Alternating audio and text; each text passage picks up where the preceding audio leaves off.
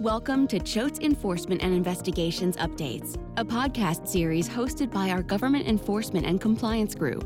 On this show, we discuss timely analysis of legal and compliance developments, court decisions, and changes in legislation and regulations related to white collar defense, global investigations, and whistleblower claims. Hello, everyone. Welcome to our podcast series. My name is Diana Lloyd. I'm co-chair of the Government Enforcement and Compliance Practice at Choate. I'm joined here today by Rebecca Wilsker, my colleague in our private equity practice.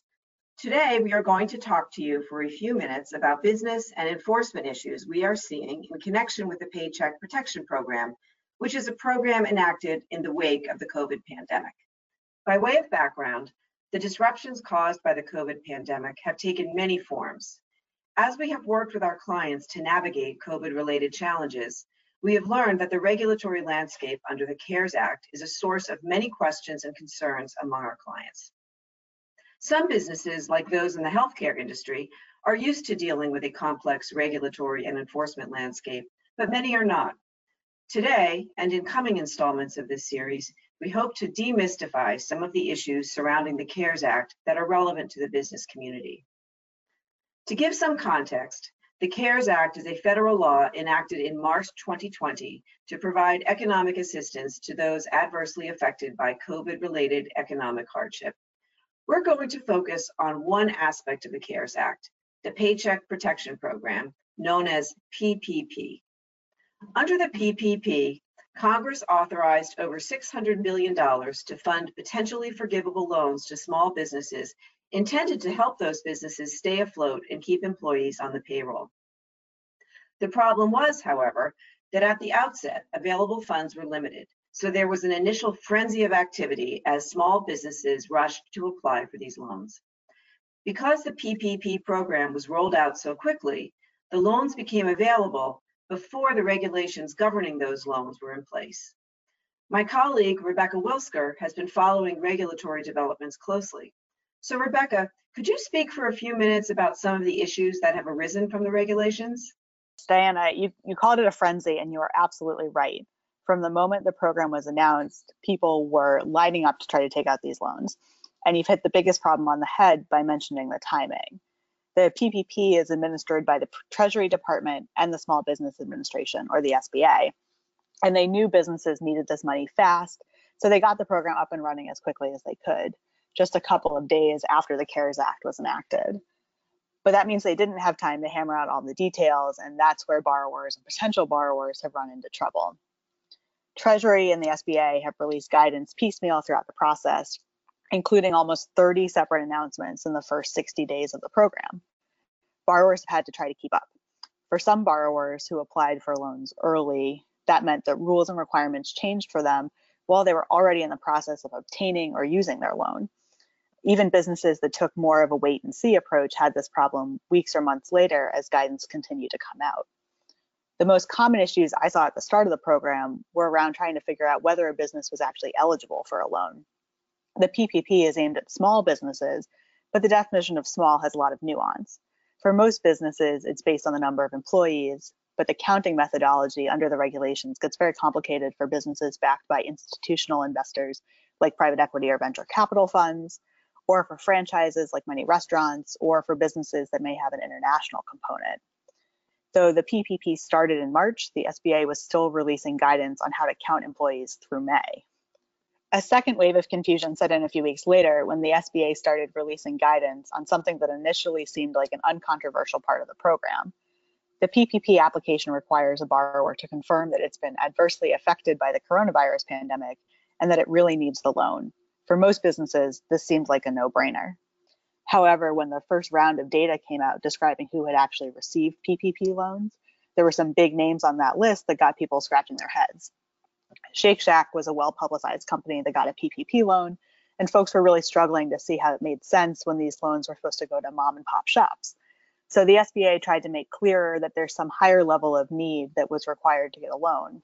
Your business didn't have to be going bankrupt, but the situation needed to be serious. In the series of FAQs and rules, however, the SBA never really got down to brass tacks on what that meant. And so many businesses agonized over whether their situation would count or not. Folks worried that if the SBA didn't like a borrower's rationale at the end of the day, then there might be fraud charges. The SBA ultimately offered the opportunity for borrowers to give back their loans, no questions asked, in order to avoid this, and many borrowers decided to do just that. Now that it's been a few months, we're into a new phase. Borrowers who took out loans and kept them are now starting to apply to have those loans forgiven. The SBA released drafts of the loan forgiveness application back in June, but we're still hearing from some lenders that they haven't begun accepting forgiveness applications yet because they want the SBA to provide more guidance or to clarify certain points before they start working through the forgiveness process with borrowers. The SBA released its last update on this topic in late August, and we've been keeping an eye out for more. Thanks, Rebecca. That's really useful information. As a follow-up question, if someone wants to look up the regulations or FAQs themselves, where can they find them? The Treasury Department has the best inventory of the rules. There's FAQs, other materials, all posted on one website. Borrowers can also find the forgiveness applications there. We'll post a link because it's a little hard to find, but it's under the Assistance for Small Business section of treasury.gov. So businesses that applied for and received PPP loans in good faith may be surprised to find themselves facing government enforcement activity as borrowers are scrutinized under the new regulatory landscape. The Treasury Department has already announced that all loans over $2 million will be audited. It is not yet clear exactly how this audit function will be staffed and how intrusive the auditing process will be. However, the public outcry over seemingly successful businesses that took sizable PPP loans suggests that there will be a serious effort to review whether businesses applied for these loans in good faith, and potentially whether they appropriately sought forgiveness for certain aspects of the loans. That's right. And the SBA doesn't usually run programs on this scale. The PPP is tacked onto an existing SBA loan program, but for comparison, in all of 2019, that program gave out about $30 billion in loans the PPP handed out about 350 billion just in its first few weeks. Audits and other enforcement activities will likely take some time because of the number of entities that took out these loans. Diana, given the shifting rules from the SBA about eligibility, about how proceeds need to be used, and about what borrowers have to show about their need for the loans, what should businesses be doing to put themselves in the best position in case of an audit?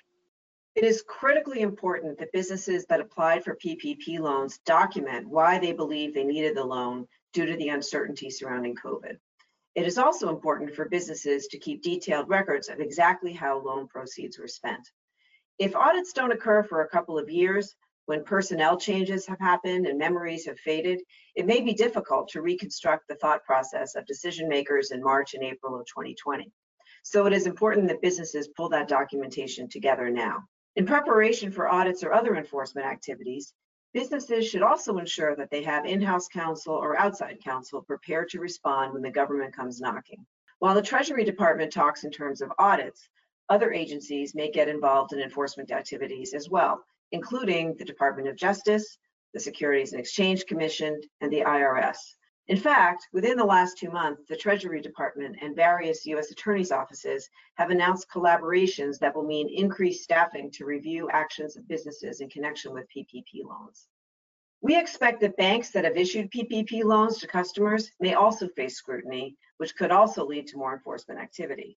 For example, it was reported that JP Morgan Chase is investigating whether its customers and its own employees engaged in improper conduct in connection with the PPP program. It was also reported that JP Morgan will cooperate with law enforcement where appropriate. JP Morgan's internal investigation is just one example. It is likely that we will see other similar investigations, either generated internally or more likely because the government is investigating suspected misconduct. Going forward, we expect to provide further updates as circumstances warrant, but we hope you have found this PPP update informative. Thank you so much for tuning in. For more information about Choate and our government enforcement and private equity practices, please visit www.choate.com.